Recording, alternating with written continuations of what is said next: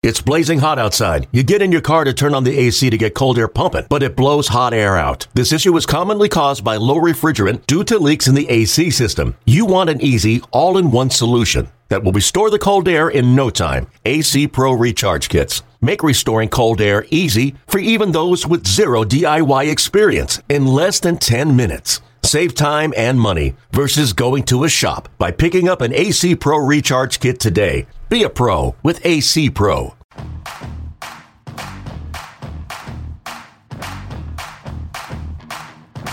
Hi, everyone, and welcome to the Open Concessions podcast presented by Toyota, featuring a weekly in depth conversation with a Chicago Cubs related personality. We are your hosts alongside Jim Deshaies. I'm Len Kasper from the Cubs television crew. I hope you've had a good week, JD. We've enjoyed watching good baseball.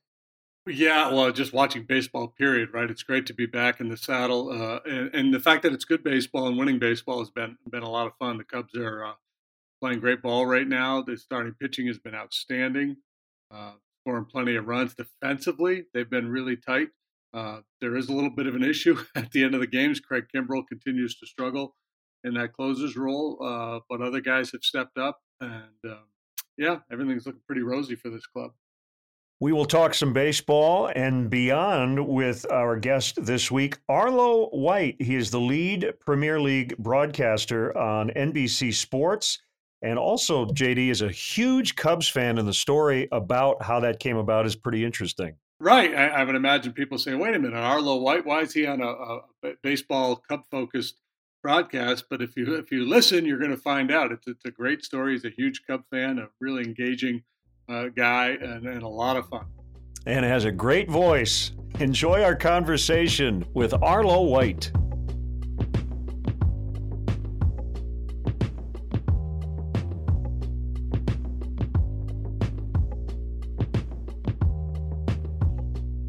Arlo, thanks for joining us this week. How are you? I'm really good, Len, and it's a delight to, to join the two of you. Absolute pleasure. We're going to dive into your life uh, during the pandemic and getting back to work, but uh, you've been watching the Cubs a lot, I know, uh, when you have some downtime. And uh, how nice is it for you to have baseball back in your life? Well, it's a delight because everything has changed, hasn't it, recently? And all the rhythms of what is a normal summer have been thrown completely off kilter. Um, so for me, it was very unusual to be announcing Premier League soccer in July. Uh, we expected to be doing it in shirt sleeves and shorts. Um, that wasn't the case because the British summer, as per usual, was a crushing disappointment. So we often had uh, big coats on and were shivering together in the month of July, but it was still quite strange. And there were times when I would usually be on vacation with the family or, um, or, or, or in America somewhere, and there would always be baseball involved, be it on the television, be it at Wrigley Field. Last summer we went to uh, to see the Tampa Bay uh, Rays play, um, and and it's it has been very strange. It's been very strange for everybody, but to see that it's back, uh, and I, I feel very similar to to the way I feel about the Premier League and soccer coming back, that it isn't ideal that there are no crowds there, and what makes Wrigley Field so special, as I've, I've experienced myself 20 odd times is the people. It's the fans. It's the atmosphere. It's the friendly nature um, of of the ballpark. And with that not being there, that it's incumbent upon yourself and JD and Pat and, and the guys on the radio side as well to bring through that atmosphere, which you do so beautifully. And that was my job with the Premier League as well. But just to just to hear the crack of the ball on the bat, just to just to sense the game is back. I felt it with the Premier League, and I'm sure you guys feel it with baseball. It's just lovely to have it back in our lives. Yeah, I totally agree. Uh, and JD could speak to this too. I think the biggest thing I miss with the fans is, is obviously the organic anticipation that is not there, where there's a, a line drive down the right field line and you're mm-hmm. wondering, is it going to be fair or foul? Will a ball be a home run? Will it be caught? And you can kind of match the volume, I guess, synthetically with the pumped in crowd noise after the fact, but it's that anticipation and buzz leading up to a big play that that we really miss. Yeah, and for me, it's the fan response, right? When when something big happens, uh, as as an analyst, right? Uh, somebody hits a home run, and you know it comes at a big moment, and you really want to you know jump on that replay, and, and and a lot of times the fans are still going you know nuts and so that brings your energy up as a color guy responding to that and when that's not there you kind of have to you're, you're kind of yelling but you feel like you're yelling into a void. Yeah it's been really odd um, but I made a decision quite early on that, I mean, we resumed on June the 17th and we had two makeup games on the first night of the Premier League restart. And we did the second of those because it was, quote unquote, a bigger game. It was Manchester City, who were the current champions before Liverpool relieved them of their title a few weeks later against Arsenal. So, two of the biggest teams. Um, and I decided very early on that I was going to pump the, the crowd noise in as loud as I could because the generic broadcast that goes out on NBC or NBCSN would have that crowd noise with it. And I was a proponent of it because we heard uh, the Bundesliga in Germany come back a few weeks earlier. And to start with, it was just the stadium audio. Now, a lot of people liked it. Uh, you could hear the, the players shouting to each other, you could hear the coaches. But, but I, I, I liked it for a while, but then just hearing the thud of boot on ball echo around a stadium and these cries echo around a stadium, it just it, it, it made you aware that this wasn't authentic. Not that it wasn't authentic. It made you aware that this wasn't the event that you're that you were used to. Um, and I didn't mind just drawing that sort of layer over the top of it of, of disbelief, of suspending disbelief a little bit. Um, so I decided to, to crank the volume up, and and there were a couple of games where there was one in particular I remember at Southampton against Manchester City. It was a Sunday afternoon, and Southampton were a struggling team in the middle of the table. They were in a, a, decent run of form. Manchester City, one of the one of the great teams of recent years in the Premier League, and Southampton scored an early goal and then just defended for their lives. And it, it, it, when we took the, the headphones off at the end, they preserved a 1 0 victory under the most incredible pressure and duress from Manchester City. And we found that we were sort of matching what would have been the atmosphere, but because obviously we've got the augmented audio pumped into our ears. And at the end, I was saying, What a magnificent effort by Southampton. They have withstood the most incredible pressure. And we took we handed back to the studio, and Lee Dixon and I, my my co-commentator, took the headphones off, and we could have heard a pin drop. and it was the most bizarre experience. And then we kind of thought to ourselves, actually, could the players have heard us? Because we were we were shouting so loudly. but it just it was just an idea of, of of my approach to it, which was just get into this event as much as you possibly can. If the game's awful, then that there's, there's no you can't sell that. But when it was an, as exciting as that, um, just suspend re- uh, belief for a while because I think people will appreciate that at home. And the feedback was, "Wow, we felt that that was like a normal game in front of thirty-five thousand people." So, but we, but you do miss, as you say, you know, the roar after a goal is scored in soccer is is spine tingling at times. You know, when a, when a when a when a shot narrowly misses the post or a crunching tackle goes in, and you can't replicate that. But for the time being, this is what we've got, and I've always maintained, chaps, that this is better than nothing. Um, you know, during the dark days of lockdown, I, I, would have taken commentating on two flies crawling up a wall. So, hmm. so uh, you know, a, a game of football, albeit in an empty stadium, for me is okay for now. Yeah, great point. Uh, have you been? Uh, so, how often are you remotely calling uh, the action versus actually being in uh, the stadium? We were very fortunate, and, and NBC fought um, pretty hard um, because we had a UK based announced team. Myself, Graham Lee Dixon. We do a lot of three man boos, but we were told we could only do two man boos until the final day of the season. That was fine. Um, so as as overseas broadcasters go, we were fortunate because you know instead of flying in guys from all across Europe or or America or Australia or Asia as as as you know companies do on a weekly basis, um, we were already UK based, so we had a distinct advantage. So we were added on to the domestic broadcast teams that were obviously already here. So we were very fortunate that we were able to go to the stadiums for all of the games. You know, I have experience of calling we we call it off tube um, over here, um, and it's fine. You know, it's it's not ideal, but it's but again, if it's a, if that's the job for that day, then then you get on with it and you do it. Uh, but we were very lucky that we were able to be at, at all the games, at the events, you know, as surreal as it was, I found I got used to it pretty quickly. Um, yeah, so we, are very fortunate in in that regard, and hopefully that will continue in the new season, which starts on September the twelfth. Would you believe it's seven weeks between seasons?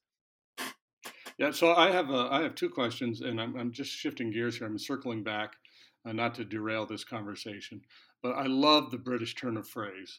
And uh, a few minutes ago, and I can't remember which clubs you were talking about, but one relieved someone else of their title as if having the title was a burden. that's, such, that's, such, a kind way to put it. Like, oh my goodness, this championship is we can't deal with this any longer. So that's one. And two, you you you, you referenced uh, narrating flies. I mean, you didn't do that because that's that's the other thing during the pandemic.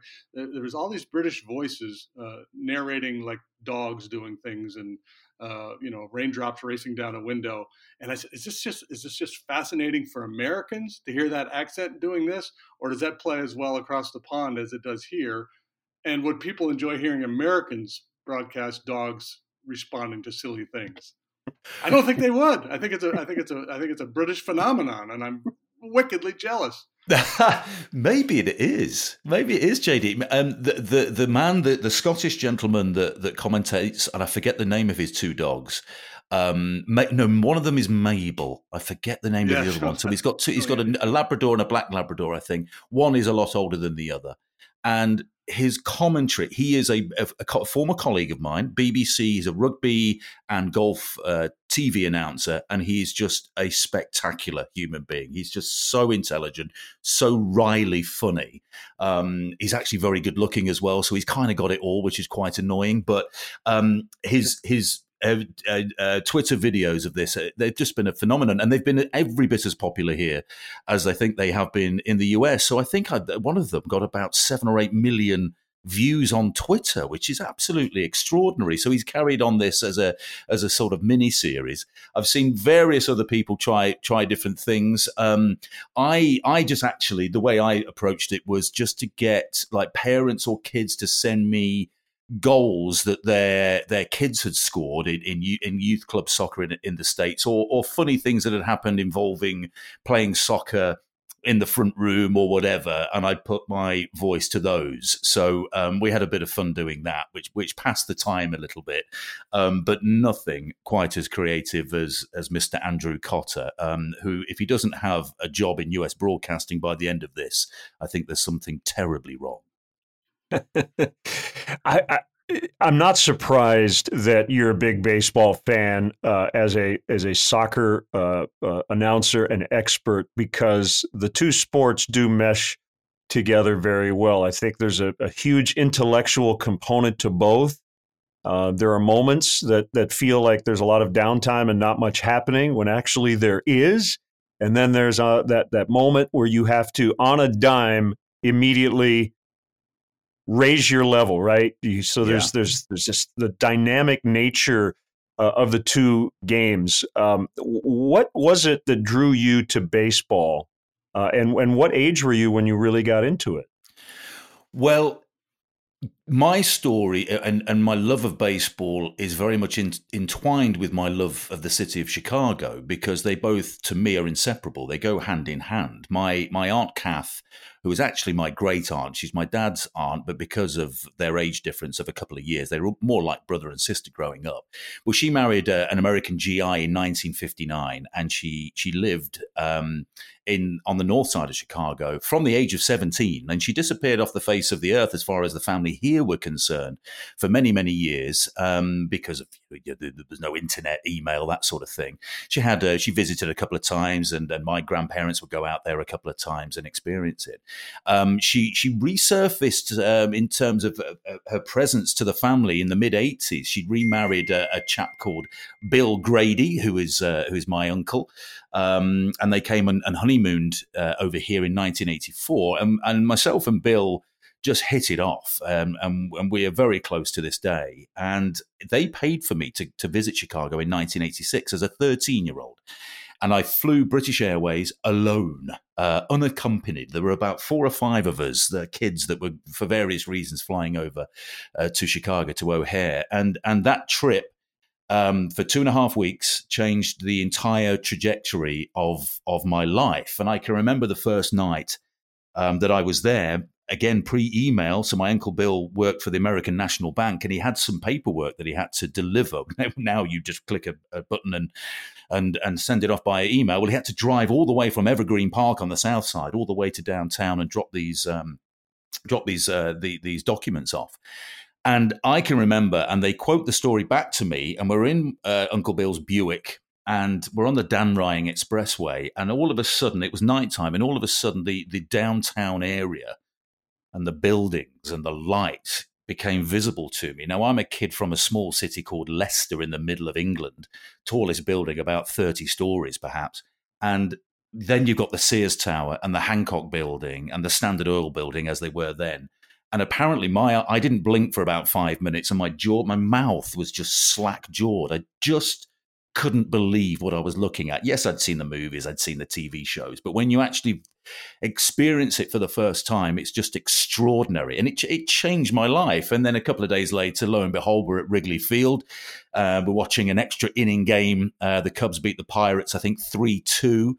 Not a particularly good Cub team. I, I looked it up just now before coming on. and They went 70 and 90. So they were so bad, they didn't even bother with the other two games to complete the season. Um, but it was just extraordinary, and it's just seared and imprinted on my brain. And uh, I insisted that we go back to uh, to Wrigley before uh, before my trip was over, and and hence the love affair began. Um, so I've always been a Cubs fan, even though uh, the pair, the um, excuse me, my family largely live on the south side now. They are staunch Cub fans, and every time I've been able to go to Wrigley Field, I, have done it. Um, and it's been a it's been a joy. Now the, the the the problem for somebody in the UK, although you can watch a lot of games these days, is keeping across a 162 game season. So I'd probably watch about 10 to 15 per year. The ones I'm not at, I'd probably dip in and listen to a few here and there. But for me, Wrigley Field baseball the Cubs is is an experience. Um, I follow the scores closely on a daily basis, but for me, it's about what it represents, and it represents nostalgia for me. It, it represents an identity. It represents excitement, and when I, whenever I walk through the gates at Wrigley Field, I, I, feel like I'm at home, and all the memories come rushing back, and it's just such a lovely feeling. And I, I sit there and maybe get a beer or you know hot dog and sit with my family or friends that I happen to take along, and and I've just got a huge smile on my face, win or lose. And and actually, I think the Cubs are something like sixteen and two or something when I'm when I'm there. So, you know, maybe uh, I could get uh, invited back as a mascot at some stage. But um, um it, it, it, that's what it represents to me. So, you know, would I sit down and watch the Orioles take on uh, you know the Yankees? Maybe watch a couple of innings. But for me, I'm in, I'm invested in the Cubs, and that's through which um, that's the prism through which um, I I experience baseball and I experience the city of Chicago. It's it's great, and uh, I want to get into uh, your, your seventh inning stretch uh, night. Uh, it was one of our favorites because you were uh, so excited, and I know it was one of those life moments for you. But the age of thirteen is interesting, JD, mm. because uh, that's that's when I was probably the biggest baseball fan of my life. Like I watched every game I could every day. Now I was a baseball fan from you know very early age, but I think there's something about between like 12 and 15 that anything that you loved then will kind of stay with you the rest of your life. Do you guys kind of feel that way? Yeah, for sure. Um, and I think that, that that's a sweet spot. Uh, I think it's, um, you know, you're, you're, still a pretty innocent kid at that age. Um, you haven't, you know, entered uh, the high school world yet, and you know the, all, all, that comes with it, the drama and dating and, and all that stuff, and you're you're kind of um, just kind of clinging to the to the to your youth to, a certain extent, and not, not to be too uh, melodramatic here, but yeah, that for me that's the sweet spot. I think you know from ages uh, ten to like fourteen, I was with you, man. I'm watching games every night. I had a scorebook. I would keep score at home. Um, uh, card collecting was a big deal for me uh, at that age. Um, and, and, I wish I still had them. Like I had the same same story that everybody tells. I don't know where they went. I don't know somebody threw them out, but I had all these baseball cards that, um, you know, as you go, go off to college, you you don't really circle back to them. But at this phase of my life, I would love to go through my old baseball cards and, and see just how many George Mitterwalds I had, you know, but, uh, but they're long gone. Well, I can remember games from uh, soccer games from the early 80s uh, more vividly than I can remember some games I've announced within the last month. It, it's remarkable how how it how it is imprinted on your memory. Same with song song lyrics. You put a I don't know, you put a Springsteen song on, you put a, you know, Huey Lewis and the News on. I know it start to finish. You know, there's some some of my favorite bands that I got into in the late '90s. I can't remember the lyrics of. You know, it's it's just that age where your your brain is obviously a sponge. But also, getting into the Cubs got me into broadcasting as well because coming back, I I heard via somebody that I, that I used to uh, go to school with that you could listen to American sports on, on the AFRTS, the Armed Forces Radio and Television Service, which which broadcast out of Germany for the for the American bases in Germany, and it was I think a medium wave or perhaps a long wave signal that you would get sometimes pretty strongly and other times weakly and um, it was I remember the old protractors that you had the, the compasses with the with a point that you stick in and then you put the pencil in the other side of it to draw your circles. Sure. I had to engrave on on the on the radio the, the, the dial exactly where this station was. And I would listen. I'd stay up sometimes. Mum and dad would put me to bed, you know, whatever, 13 years old. And I would have my shortwave radio there, and I would then crank it up at about midnight, one o'clock in the morning, and listen to baseball games. And the announcers, you know, if you're a little kid in Leicester was hearing announcing from Chicago, from Los Angeles, from from New York, from Detroit, and it just took me to another world from from this small world that I had to this big world that I'd experienced in Chicago and in America. Um, and some of the voices and the and the cadences and, and JD, you're talking, you know, you mentioned that, that you love a, a British turn of phrase. Well, I'm exactly the opposite. I enjoy the American turn of phrase and the way that that sports were announced. And it just it fueled my desire to be initially a radio announcer in sports over here, but it's always drawn me back to the States, which is why I'm kind of in the perfect position doing the sport that I can actually be authoritative about to a degree, um, but for an American audience. So let's let's talk about the connections between the two sports. Uh, how would you verbalize that in terms of the intellectual nature of the two games? I think storytelling is important. Um, I think every every player, every person involved in what you're seeing unfold before you has a story. I, I think where my admiration for you, you guys, and what you do is, is immense. In most, ninety nine point nine percent of your seasons, you're you're announcing, I don't know, twenty odd uh, spring training games, and then 162 regular season games, and then you know with the Cubs recently straight into the postseason. I mean, that's that's upwards of 200 games. I mean, I, I probably do 70. Um, so I, my approach would be slightly different that a- every single individual game has its own story that perhaps didn't start yesterday and will continue tomorrow. This is something that's standalone um, for a week. So I enjoy that side of it, the, the storytelling side of it, and that's why I don't give too many statistics necessarily, but I, I look at players' individual stories. Has something interesting happened to them during the week? Uh, are they a new signing from a foreign country? What is their story? But you have to get the balance right, and in in soccer, and I'm, it's exactly the same. I, I guess uh, with you guys on the television with baseball is sometimes I think the audience appreciate the hum of the crowd in a ballpark, and and likewise in soccer they appreciate you laying out and letting letting you hear what the crowd are singing. That's not always a good idea in soccer with some of the fruity language. So sometimes you you start talking very quickly um, because the the song is aimed at a referee that they don't they don't particularly like at, at that moment in time. But I think there's a there's a, a combination and, a, and I guess a skill involved in calling the action, the play by play as you see it, laying out and letting people experience what you're experiencing, being at the game, and then when the time is right, to to to slot in a story or two. Um, and I'd say that in terms of broadcasting, Len, would, would be where our jobs um, are similar, but obviously you have to do it on a daily basis for an extraordinarily long period of time. Whereas me, it's gen- generally speaking two games a week.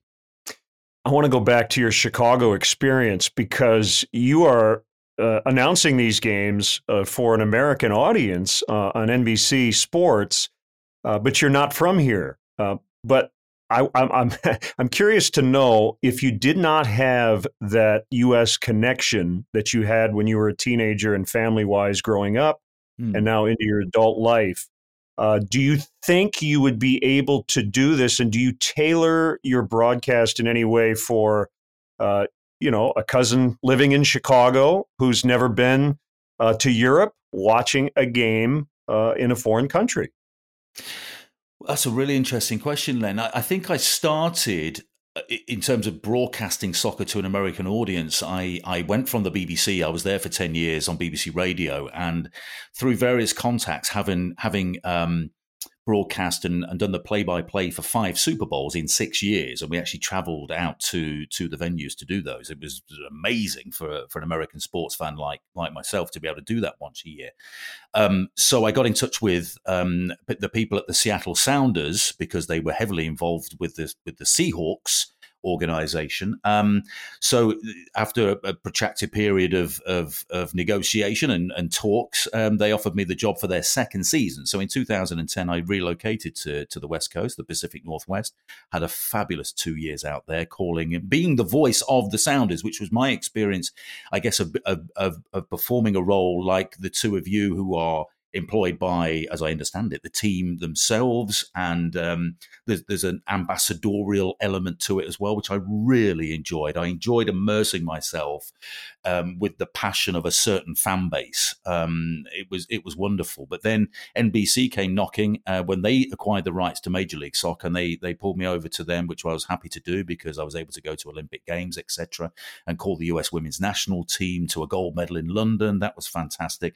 And then after a season and a half of of doing MLS games around the country for uh, for NBCSN, then they acquired the rights to to the Premier League. So I'd had three and a half seasons or three and a half years of calling soccer for uh, an American audience before going back and then calling the Premier League. Now, you have to factor in as well that there are a lot of American soccer fans who are Premier League fans and don't have anything to do with Major League Soccer. There are some that are Major League Soccer fans and have nothing to do with another league. There are some that follow La Liga in Spain or Liga MX in Mexico and and don't follow the Premier League. So there's this huge swathe of, of, of people, of soccer fans in the country that that have different tastes and follow different leagues around around the world. So for me it was it was not necessarily dumbing it down for for new audiences and and trying to find that sweet spot and not alienating the experts. And what you find is that the premier league fan generally in america is very sophisticated. They've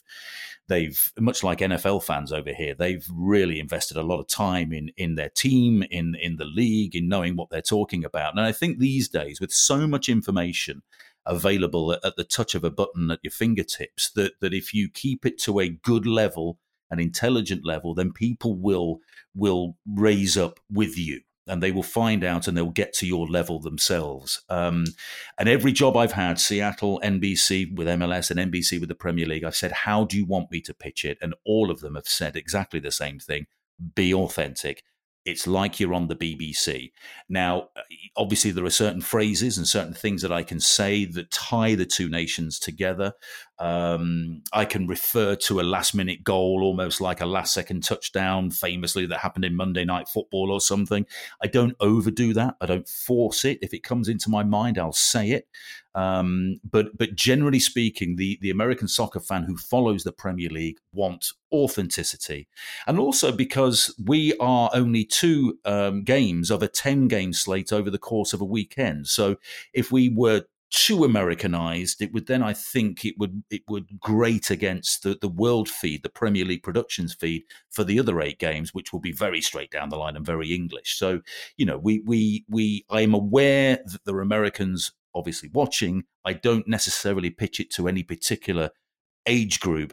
Um, I may use the odd turn of phrase, but generally speaking, it's authentically done like I would do to a domestic audience in England. Having said all that, what's the deal with extra time? I still can't figure out extra time. Well, there's extra time, which in a cup game would be 15 minutes each way um, at the in the event of a tie. So, did that happen in the FA Cup final last week? No, it didn't. No, it didn't. But if a game ends in a tie, you go to extra time. At the end of a normal game, like a league game, which can of course end in a draw, or the, the, the, we call a draw, you call a tie. You have injury time or stoppage yeah, that's time. The, that's that's the yeah. one. That's the one. It's I'm a, trying to. It's kind of a mystery to us as well, JD. You know, it's um the referee is the man that that holds holds the watch. So the clock will go to ninety minutes, and then he's he's told the fourth official, "I'm adding on five minutes for injuries, for substitutions, for goal celebration." So it's thirty seconds per substitution, thirty seconds oh, okay. per goal celebration. This is all in theory, by the way. He's never you never has to justify it in any way.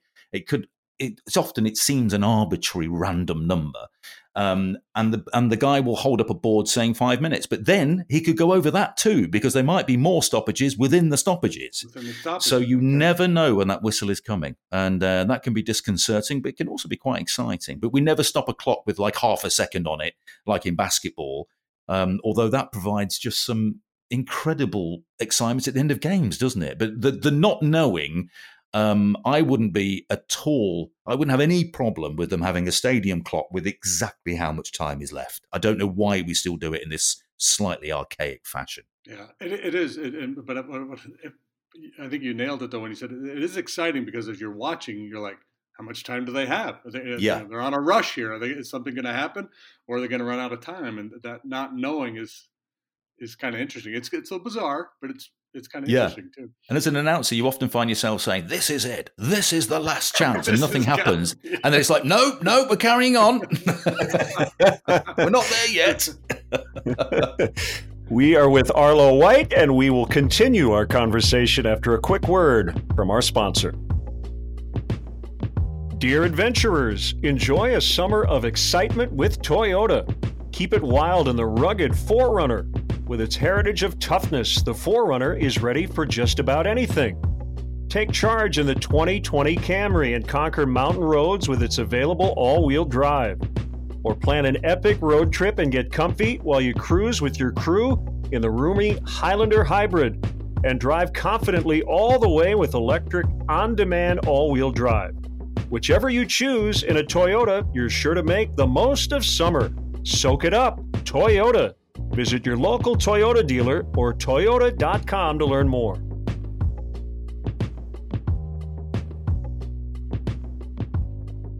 Arlo, I want to continue on the uh, the soccer popularity around the world, and I have a theory, and uh, I could be totally wrong. Uh, when I was a kid, yes, I did follow the North American Soccer League, and then when they went indoors, you know, I remember the Washington Diplomats, and you mentioned the Sounders, the Chicago Sting uh, some of the indoor teams, the St. Louis Steamers and the Baltimore Blast. I remember all of those teams, but it never really caught on here. And something you said earlier resonated with me. And because a sports fan anywhere in the world can basically watch any league in the world, I have to think that people in the states who wanted to follow soccer having other options than just following the leagues here has really exploded the popularity around the world. In that, as you said, there are Premier League fans here who don't follow uh, Major League Soccer. And uh, in a way, I think that's good because the sport is as popular and more popular in the world than it's ever been. And I think more popular in the US. Mm. Well, firstly, I think Americans like to follow, traditionally, like to follow the best of the best. And right. when it comes to the NBA, there's no doubt uh, the, the rest of the world has a small problem with every sport calling in America calling themselves the world champions, but technically, I suppose they are because no one's beating the NBA champions from from from around the world. No one's beating the world. I know the World Series started with a sponsorship from a newspaper, didn't it, rather than calling it the World Series? But um, uh, no one's beating uh, whoever wins the World Series at, at, at baseball, and, and likewise, no one, absolutely no one, is winning or beating the Super Bowl champions. Um, but in those three sports, you are seeing the greatest players in the world and the greatest teams in the world. Now, with Major League Soccer, that only came about in 1996, clearly they are at the very, very start of a long curve that most countries are 140 years into. So you're not seeing, you know, with the exception of a few players here and there, largely at the end of their careers, but you're not seeing the best of the best. So the, a lot of the American soccer fans, with the advent of, of of cable TV and leagues being streamed into the into their front rooms, they are now able to see the best of the best. So this generation um, coming through has been able to watch. They're not, they're not, you know, they're not there with shortwave radios under the under the covers like I was with baseball in the in the eighties and nineties. They're able to watch Cristiano Ronaldo at Real Madrid and Juventus, one of the greatest players of all time, and his adversary Lionel Messi. These two, these two have been like what would I say, like Magic and Larry Bird, I guess, you know, the, the two greats of the era, Jordan and whoever his his main adversary was at the time. These are two, if if not, they're not the greatest players of all time. They're in the top four with Pele and Maradona. So we're very lucky that we've seen them during this era. Um, and also, I think you know, with the advent of of cable TV, satellite TV, and the internet, if baseball was became you know nationally hugely popular down to radio, and then NFL became very, very popular after the 1958 NFL championship game and, and the advent of television, then I think that soccer's popularity in the US, which is growing all the time, is down to the internet era as well. Um, uh, and and I find that you know if, if I check my DMs or my Instagram feed, there are scores of of young kids who are saying, "I love soccer, I love the Premier League. How do I become an announcer?" And and we're seeing a younger generation coming through who are choosing soccer as their primary sport. And and the good thing I think about the the Premier League, this is where we're very fortunate, is the timing of it. So the games are on a Saturday morning and a Sunday morning. It doesn't impinge on your social life if you can set your alarm that early on a, on a weekend morning. You can watch an entire morning of sports. You can probably see your team play, and then you've still got the rest of the day to go out and do what you want. And then you watch your American sports for the rest of that day college football, baseball, NFL, NBA, whatever it might be. So we're quite lucky that we, um, and I think this is the appeal to a lot of people, is you don't necessarily have to choose one or the other with Premier League. You can get into it there's a bit of sports in the morning when there's nothing else happening live, and then you can follow your uh, your normal path uh, in a weekend afternoon. So that, I think that is attractive to a lot of people. There's also the people that like to drink at six a.m. on a Saturday morning, and, and use soccer as an excuse. yeah, the, the Bloody Marys at, at the at the taverns yeah. are off the charts now. if you drink Guinness for breakfast, the Premier League is the sport for you. Yeah, that's right. So we've had so many rules changes. Uh, some of them have been because of the unique 2020 season. Uh, others are to try to get that younger audience and get more action in the sport. But because it's been around since uh, you know the 1870s, uh, you have a lot of people who don't love change. Yeah, uh, I'm curious to know as you look ahead over the next decade or so. I mean, do you anticipate rules changes uh, in soccer in general as as time goes on, um, or do you think that that for the most part, even the most casual soccer fans essentially like the sport the way it is? By and large, soccer fans like the sport the way it is. It is always forever being tinkered with, of course. Um, I always point to uh, the year of the Battle of Gettysburg, 1863. That was when the laws of association football were laid down. And the way that the game would be administered and, and officiated, I should say, is one single referee who has to run up and down for the for the entire 90 minutes and an assistant with a flag on one side who's running one half and assistant on the other side who's running the other half. Now that kind of worked for a number of years but then tv came into the game with all its cameras and all its angles and it was it's just proven that not only are there so many gray areas in in in english uh, sorry in soccer laws we call them laws over here um, they're also it's impossible in the modern day to officiate a game um, efficiently when there's only three of you, and one of one of the guys is the guy that has to make the decision. Now, what we've introduced over here recently is something called VAR, Video Assistant Referee. Um, we've kind of taken the lead from American sports that, that, were way ahead of us in doing it. And the implement, implementation of it this year in the Premier League, which was, of course, was interrupted for three months, but this now we've got the whole season in the can, was a complete unmitigated disaster. Um, it, it created more problems than it solved. And uh, a lot of fans are up in arms. And fans, and actually myself, I said, I went on record and said, I look, the referees need help because we're seeing offside calls that are blown and you know various things going wrong, and and they just need a bit of help. But the way that it's been implemented has just, I wouldn't say ruined the game, but it has adversely affected the game. All it's ended up doing, because there are very few black and white decisions in soccer, a lot of them are down to interpretation. And all we're seeing is an extra layer of of subjective interpretation on top of what the referee has said. Um, so it has proven to be um, unsuccessful. Let, us say so. Hopefully they and they haven't got much time to work on it uh, in the turnaround before we have to start again. So hopefully they get it much better um, second time around. One thing that I that I think a lot of soccer fans fear, maybe with its growing popularity in the US, is when the league restarted after the, the COVID nineteen shutdown. Um, the the Premier League instigated um, mid uh, first half and second half water breaks, and it was. The, the idea was because they hadn't had as long to, to prepare for the players for, for the restart that you know and it was going to be summer it was going to be hot um, they could take on some fluids well, that turned into effectively a timeout because the players would take on their fluids and the managers would walk out and start giving coaching to, the, to their players. Now, I quite liked it because it added a different layer to the game that suddenly te- managers were able to more successfully change the tactics in the game to respond to what had happened in the first, in theory, 22 and a half minutes. Um, and a, uh, what a lot of people fear is the, the American style. Well, there's the water break, and let's pause and, and go away for a, a commercial. Um, and of course, there are no stoppages in soccer. So, in, in order to monetize it, I think American TV companies are struggling because it's like, well, we can put an advert up by the scorebug.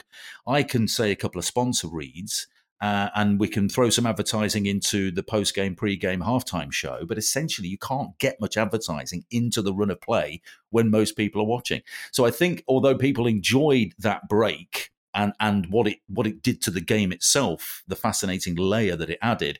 I think one or two are quite fearful that the introduction of effectively quarters instead of halves might be pounced upon by television companies. So they're keen to uh, to maintain the integrity of the 45 minutes each way. But by and large, aside from the odd tweak here and there, the laws are pretty much the same, and I think they'll they'll remain that way as someone who does television, I think they're right. they are going to try to insert advertising. It's the way of the world. All right, we hmm. saved the best for last, Arlo. Your trip to Wrigley Field, during which you conducted the seventh inning stretch. Uh, take us through that day and uh, uh, how it felt. Top three day, I think, of all time. Um, birth of my kids being one of those days. Um, Oh man, uh, where do I start? Well, uh, Max, who who is listening, Max Berman, who is uh, involved in the in the game day entertainments, of course, uh, at the at the Cubs, is a, is, and I don't think I'm I'm giving away any uh, secrets here.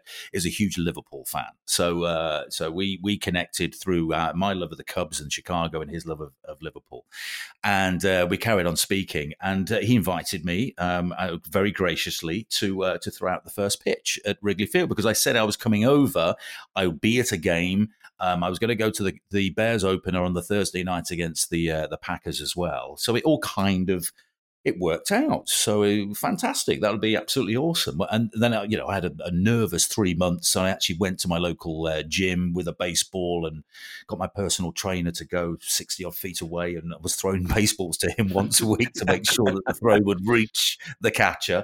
Um, and then on the morning, I remember waking up in the hotel and, and Max emailed me. He said, Oh, um, on the off chance, uh, looking forward to tonight, but on the off chance, would you be able to sing the seventh inning stretch? Oh, I and didn't I, know this. I thought the yeah. stretch was always part of it. No, interesting. No, so I, I look, I look, I, ask Max, Max about this, but I, I wonder if I don't know whether people have got very nervous about it and pulled out. I don't know. So, so when you have very little time to think about it, I think I think you're more likely to do it. Um, and I, I knew I would say ninety five percent of the words uh, and my well, I'd say probably eighty five percent. And my uncle Bill and I, who sat together in great seats for the game against the Mariners. Um, he went through the whole thing with me. You know, th- after throwing the pitch and it reached the plate just wide of the plate but didn't bounce, so that was a good start to the evening. Um, and uh, and then so he's he's drilling into me the words, and we went upstairs, and to be able to to bring Kath and Bill, who you know just been Cubs fans for their entire life, seventy odd years.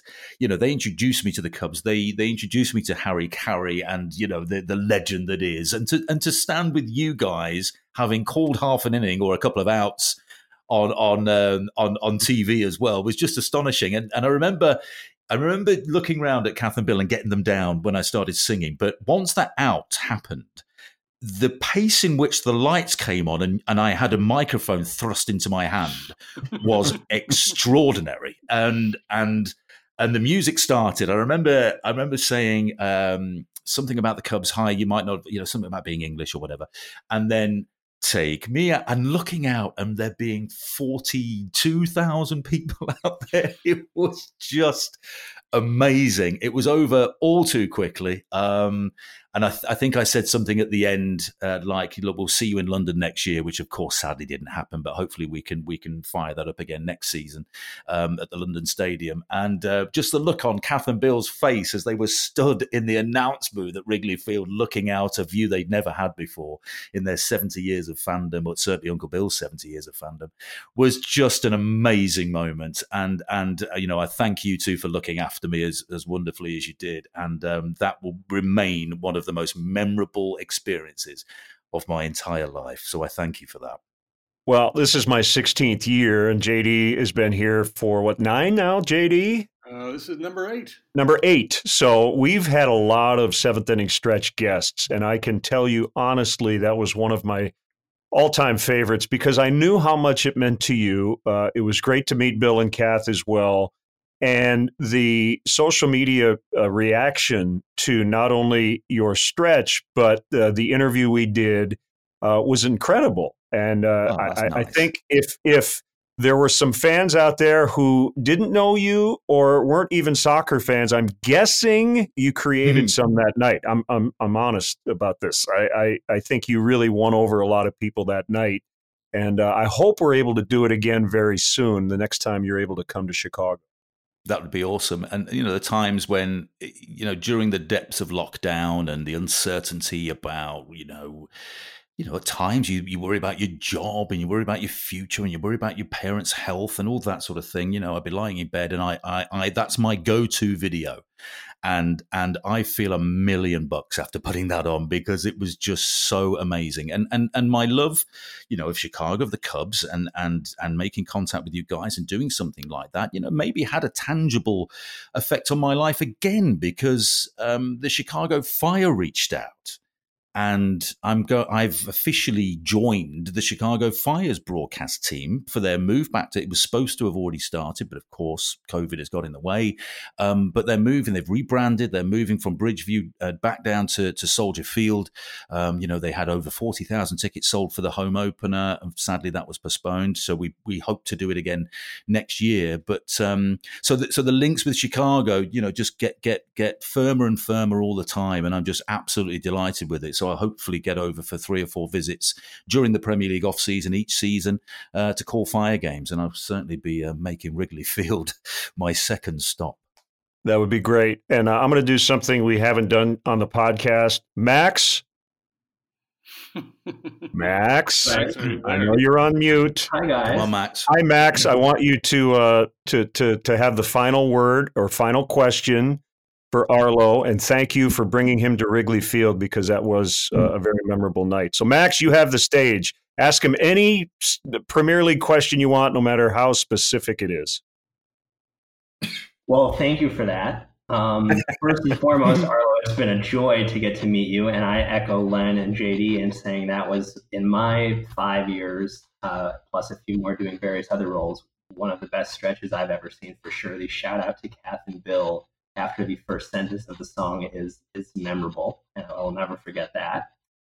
I suppose my Premier League question on the spot is going to be who, what's your outlook for the 2020-2021 Oh, come on, that's you boring. Have, you don't need to pander to the crowd here. I guess what you want to know, Max, is um, are your team Liverpool going to repeat? Now they just won their first title. There's a bit of a, a Cubsy type link here because Liverpool are a massive soccer institution in this country, much like the Cubs are in in, in the states, of course. Um, their their wait wasn't quite as long as the Cubs for a World Series, but 30 years was a decent chunk of time for a team that that dominated in the 80s, the 70s, and 80s. They won something like 12 out of no 10 out of 15 titles, I think it was.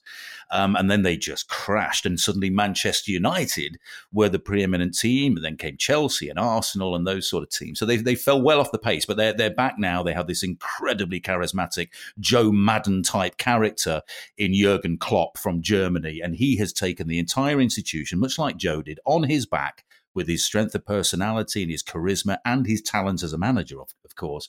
And he has led the team to the promised land. So, so at the moment, Liverpool are champions of the world, champions of Europe, and champions of England, individual competitions all at the same time.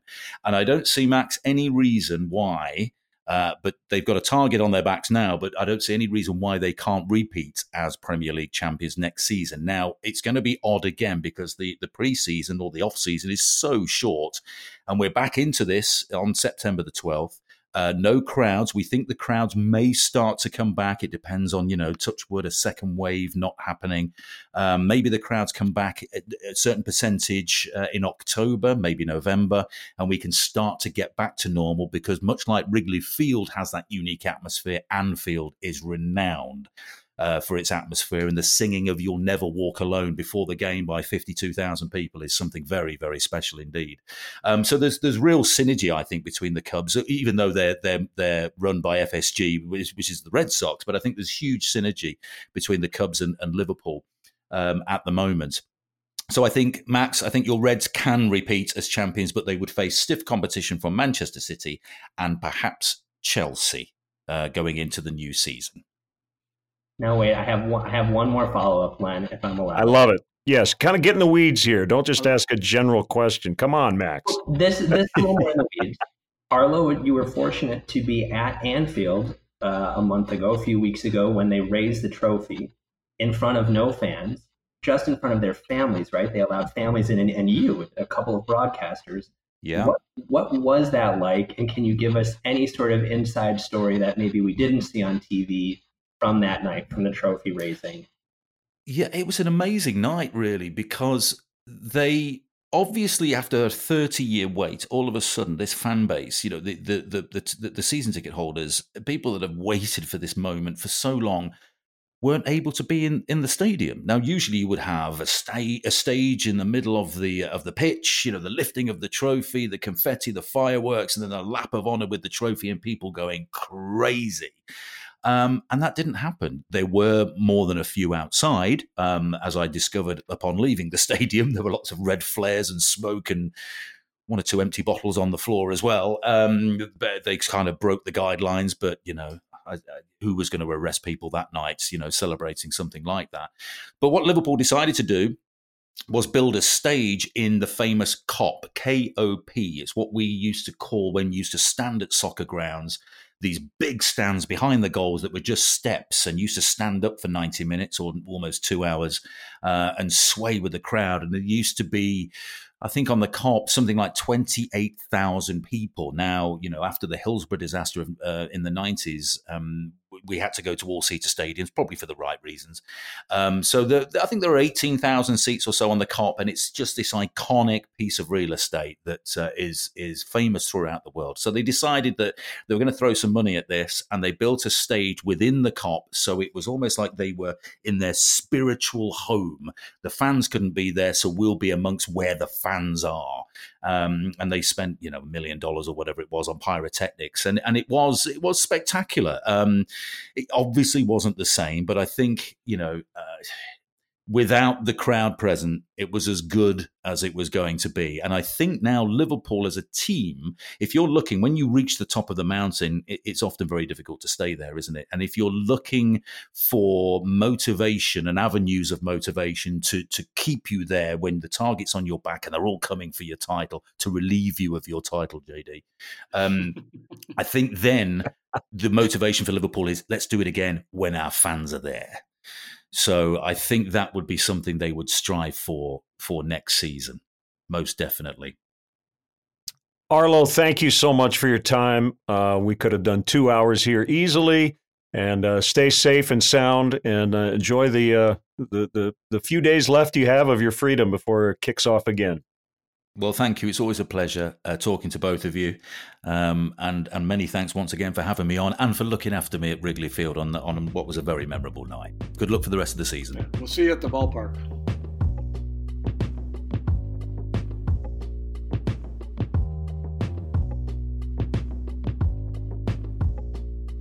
Great stuff with uh, Arlo, and uh, we did get some uh, meaty soccer info at the end with with Max Berman, which was nice.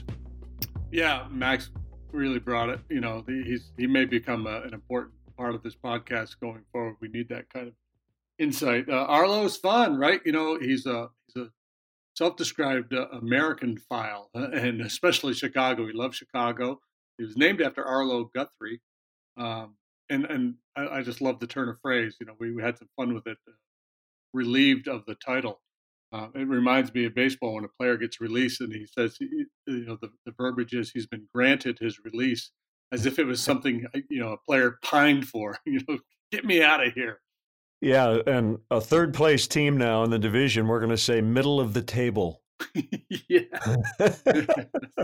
All right. Do you have, uh, do you have a, uh, an admission this week? Anything interesting? Well, I, have got a couple of things that are gnawing at me a little bit. One, uh, as a society, we've gone way downhill with perforation. Perforation doesn't work anymore. There's a little lines there, but they're not really helping you open anything up. So I'd like to see the country tighten up perforation. Uh, okay. Uh, the other thing is um, my sister uh, invited me to play Words with Friends, and that that's kind of a passe pastime. I but I've been playing with her, and then I got hooked into playing the computer. And the freaking computer cheats; it makes up words that aren't words all the time, and I got an issue with that too. So those are the two things that are not at me.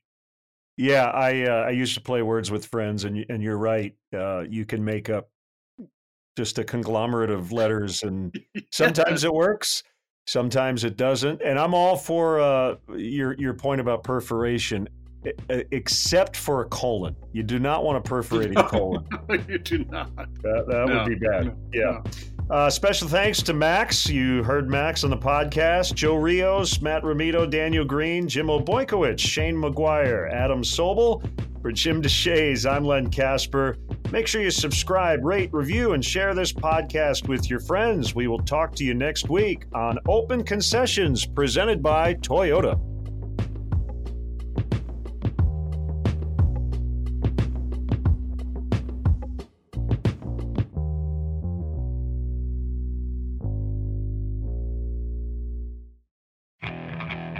Okay, picture this. It's Friday afternoon when a thought hits you. I can waste another weekend doing the same old whatever, or I can conquer it. I can hop into my all new Hyundai Santa Fe and hit the road. Any road. The steeper, the better. Because my all new Santa Fe is available with HTRAC, all wheel drive, so I can hit the trail without a worry in the world. Heck, with three rows and best in class rear cargo space, I can pack the whole family in with all our gear. We've got available dual wireless charging for our phones, so we'll never lose touch with civilization, and we won't lose touch with the primordial power of Mother Earth. So, which is it? Waste the weekend or do something a little more epic? And conquer it in the all new Hyundai Santa Fe. Visit HyundaiUSA.com or call 562 for more details. Hyundai. There's joy in every journey.